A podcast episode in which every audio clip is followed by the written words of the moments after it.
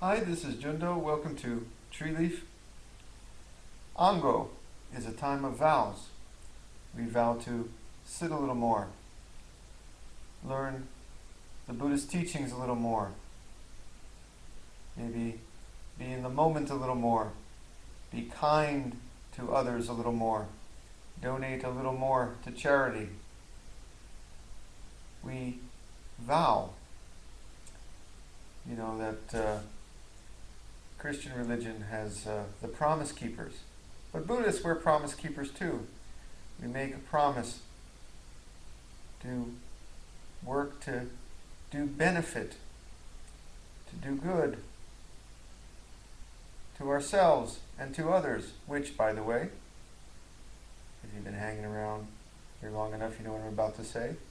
To ourselves and our others, which are not two, not apart.